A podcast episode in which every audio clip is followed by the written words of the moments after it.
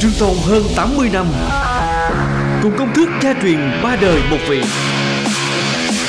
Khác biệt, Độc đáo Mission Bistro Khắp 10 thương hiệu nổi tiếng và lâu đời nhất Việt Nam.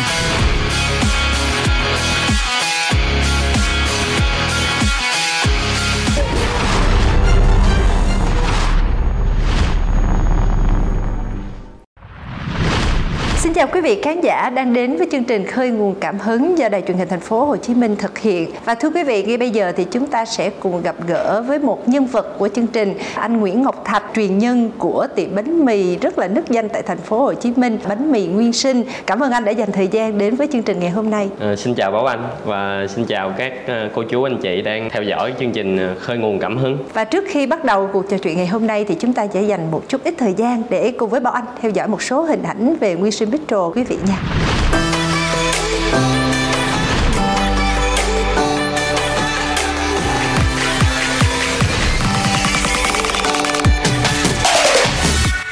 Thú thật mình là một khách mối của ờ, nhà hàng Nguyên Sinh Bistro và hầu như mình đã thử hết thử gần hết các món ăn của uh, nhà hàng rồi nhưng mà món yêu thích nhất của mình là món bánh mì chảo. Đặc biệt là cái pate này mình thấy là cái vị của nó đậm đà và nó rất là khác với lại những cái chỗ mà mình từng ăn trước đây. Phải nói là không có cái chỗ nào có thể làm được một, một món pate mà vừa hợp vị của mình đến như vậy.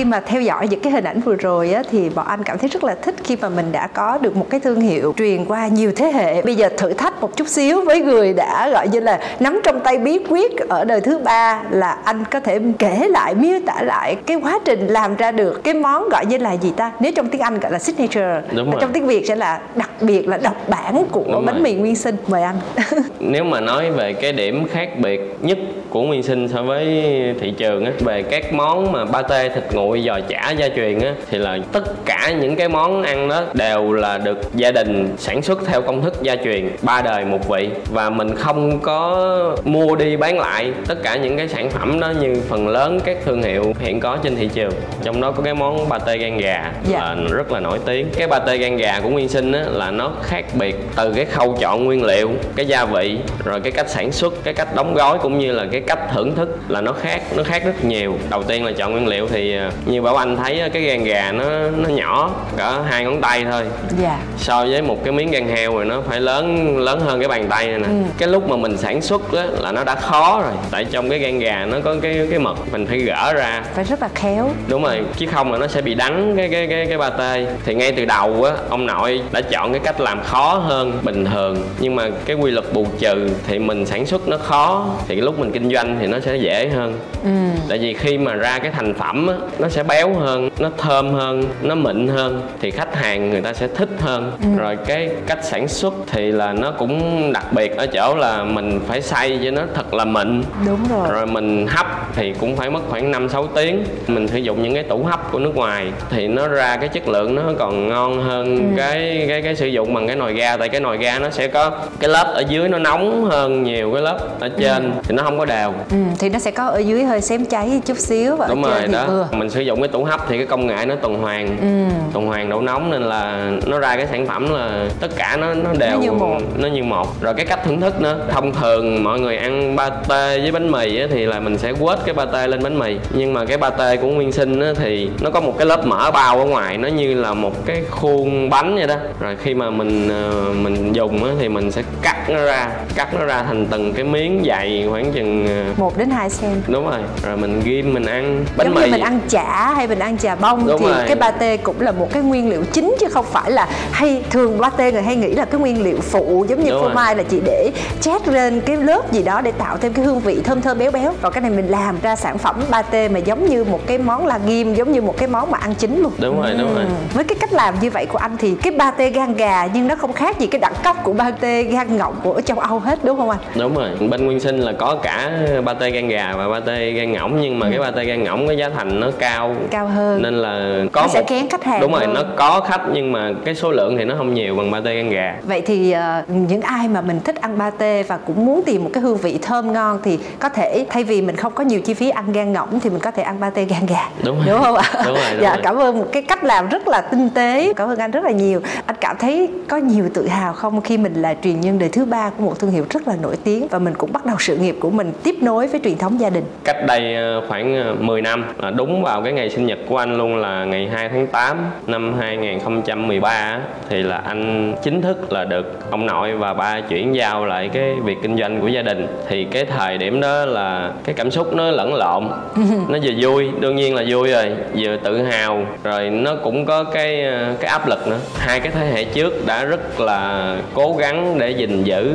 để duy trì rồi. Giao lại cho mình thì mình không những duy trì mà mình còn phải tìm cái cách để mình làm cho nó phát triển hơn nữa. Cái thời điểm đó anh thấy ờ, xã hội rất là phát triển. Thì là một cái thời cơ để mình gầy dựng lại cái việc kinh doanh nhà hàng của ông nội từ cái thời điểm bắt đầu. Đầu tiên thì ờ, mình nhờ ông dạy lại hết tất cả những cái món mà ông cho là cái món đặc biệt của của gia đình Nguyên Sinh từ thời xa xưa. Mình học hết những cái món đó mình đem ra mình ờ, kinh doanh. Kinh doanh một thời gian thì cái nhu cầu của thị trường người ta cần những cái mới hơn.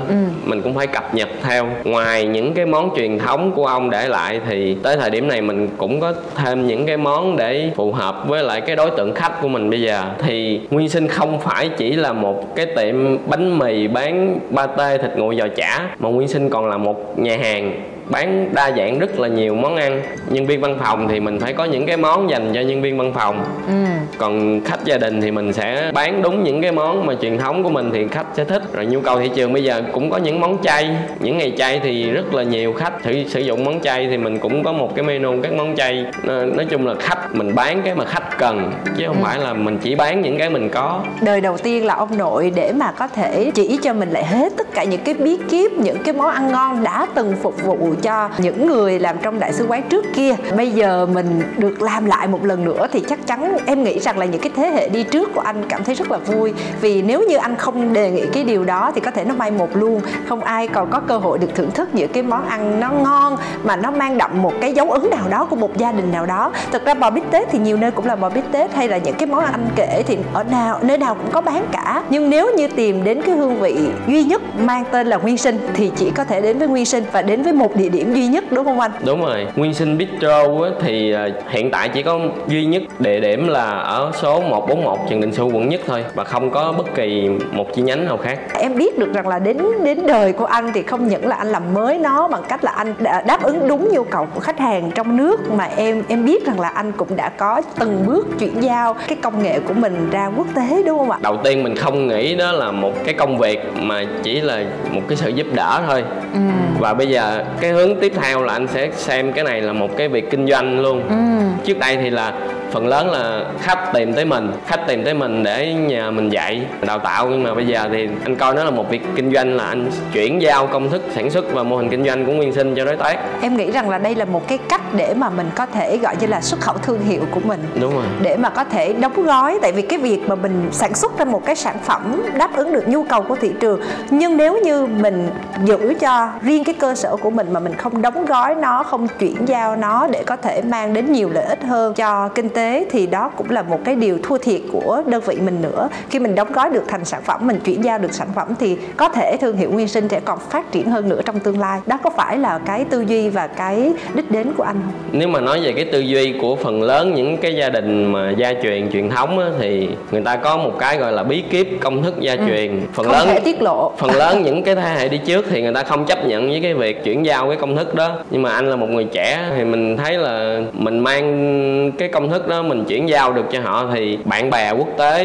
người ta sẽ biết được nguyên sinh. Thì có thể khi mà người ta đến Việt Nam người ta du lịch thì người ta sẽ tới nguyên sinh chính gốc. Ở tại Việt Nam mà người ta thưởng thức để người ta coi là cái công thức nguyên sinh ở bên nước ngoài với cái nguyên sinh chính gốc ở đây nó có giống nhau hay không cũng sẽ là một cái cách marketing. Như vậy là mình cũng đã có kha khá cái số năm gọi như là kế thừa truyền thống của gia đình. Trong cái quá trình mình sắp phát triển thì lại gặp những cái khó khăn khó khăn chung thôi. Ví dụ như là dịch bệnh vừa qua thì không biết là trong cái giai đoạn đó với một cái người trẻ đi tiếp truyền thống gia đình như anh đó thì mình cảm thấy rằng là mình phải bỏ cuộc hay là mình không thể vượt qua trong cái cái giai đoạn khó khăn chung như vậy không ạ? Nếu mà nói về cái thời điểm Covid á, thì phần lớn xã hội là người ta gặp rất là nhiều khó khăn. Nhưng mà đối với gia đình anh á, thì mình kinh doanh tử tế ngay từ đầu cái sản phẩm mình chất lượng ngay từ đầu. Và những cái món của mình á, là nó có thể trữ được ở trong tủ cả tháng trời được. Nên là cái cái thời điểm mà Covid xảy ra thì chẳng những mình không có vắng đi mà mình còn đông đông hơn rất là nhiều so với ừ. bình thường. Và khi mà sử dụng rồi người ta thấy là một sản phẩm ngon sản phẩm chất lượng thì sau đó người ta trở thành khách hàng trung thành của mình luôn. Nói chung là trong nguy có cơ nếu mà mình làm tử tế mình làm chất lượng thì mình không có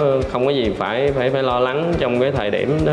Qua cái câu chuyện mà hai anh em mình trò chuyện với nhau ngày hôm nay anh thấy là điều hạnh phúc to lớn nhất mà mình đã làm được cho bánh mì nguyên sinh cũng như là nguyên sinh bistro qua cái việc là mình kế thừa từ ông nội của mình nếu mà nói về cái niềm ờ, tự hào và hạnh phúc nhất tới thời điểm này của ừ. cả gia đình luôn chứ không phải riêng mình anh là ngày 31 tháng 3 vừa rồi cũng đúng vào cái dịp lễ hội bánh mì Việt Nam lần thứ nhất ừ. thì Nguyên Sinh Bistro đã được tổ chức kỷ lục Việt Nam và ban tổ chức lễ hội bánh mì Việt Nam thẩm định và vinh danh cái kỷ lục Việt Nam là top thương hiệu bánh mì lâu đời và nổi tiếng trên 50 năm là cái đó là một cái niềm tự hào rất là to lớn đối với cả gia đình luôn. Xin được chúc mừng anh và gia đình của mình mình với cái kỷ lục là 50 năm, nhưng mà tính từ khi mình mình bắt đầu vô thương hiệu Nguyên Sinh là đã 81 năm. Theo em á, không hề dễ dàng gì để mình có được, sở hữu được cái con số 81 năm đó. Vì sao? Vì một cái doanh nghiệp mà họ muốn xây dựng một cái thương hiệu mà đạt được 10 năm, 20 năm đã là một cái chặng đường dài. Trong khi đó mình được kế thừa một cái thương hiệu lên đến 81 năm. Và cái thử thách lớn nhất của một người đi sau một cái thế hệ kế thừa như anh là làm sao? Từ những cái cục mốc con số rất đẹp này mình phải phát triển xa hơn nữa. Ví dụ 100 năm hay là đến những cái thế hệ kế thừa của anh 120 năm 30 năm thậm chí là 150 năm đúng không ạ?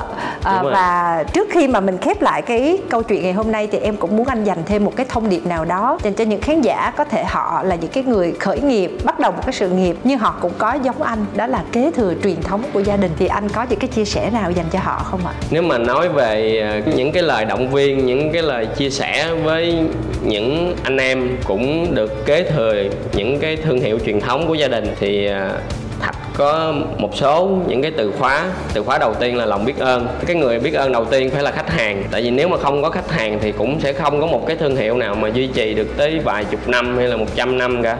Biết ơn tiếp theo là biết ơn cái người sáng lập và biết ơn các thế hệ đã duy trì và phát triển cái thương hiệu, giữ được cái thương hiệu và phát triển được cái thương hiệu đến đến cái thời điểm mà anh em được kế thừa. Cái từ khóa thứ hai là từ khóa cải tiến. Mình kế thừa một cái công việc kinh doanh thì nó sẽ có những cái công công thức thành công trước đó rồi là không được phép thay đổi.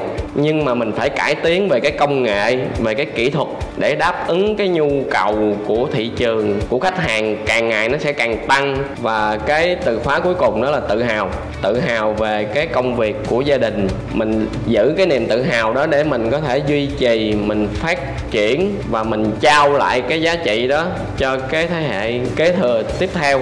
Và chúc cho anh em sẽ được thành công trong cái công việc của mình. Cảm ơn những cái chia sẻ, những lời cổ vũ động viên của anh dành cho những ờ, khán giả và họ cũng đi theo con đường giống như anh. À, và bên cạnh đó thì em cũng thay mặt những người thực hiện chương trình à, xin được cảm ơn và chúc mừng cho anh cũng như là chúc cho con đường phát triển của Nguyên Sinh Bistro hay là bánh mì Nguyên Sinh sẽ còn tiến xa hơn nữa, sẽ còn nằm rất là in sâu trong tất cả những ai đam mê về ẩm thực và đặc biệt là một món ăn mà phải nói đến Việt Nam, người ta cũng nghĩ đến món ăn đó đó là bánh mì. Cảm ơn anh về câu chuyện thú vị, không chỉ xoay quanh cái ổ bánh mì thơm ngon mà nói tới đây là em cũng cảm thấy là phải thưởng thức ngay một ổ bánh mì nguyên sinh ngay thôi. Nhưng mà cả về cả cái câu chuyện kế thừa về một sự nghiệp với một cái thương hiệu rất là lâu đời như Nguyên Sinh nữa. Cảm ơn anh rất là nhiều nha. Và cũng cảm ơn tất cả quý vị khán giả đã theo dõi những phút giây cùng với chương trình khơi nguồn cảm hứng do đài truyền hình thành phố Hồ Chí Minh thực hiện. Và quý vị hãy nhớ khung giờ quen thuộc của chương trình là 6 giờ 15 phút trên HTV7 vào thứ ba và thứ năm hàng tuần quý vị nha. Còn bây giờ Bảo Anh cũng như là khách mời của chúng ta anh à, Ngọc Thạch. Xin gửi lời chào đến tất cả quý vị. Khi đó thì anh mới nói em có thích thì em cứ làm có gì thì anh sẽ tiếp. Khoảng chừng 3 tỷ rưỡi. Đây là một số tiền không nhỏ. Mình không có phải là một cái người thợ nông dân. Ông xã thì lại là công nghệ thông tin cũng không có bao giờ mà làm ruộng làm rẫy. Công nhân hái hoa vô xong rồi bắt đầu rửa sạch đem vô sấy. Sấy thì nó lại ra một cái kết quả khác so với mình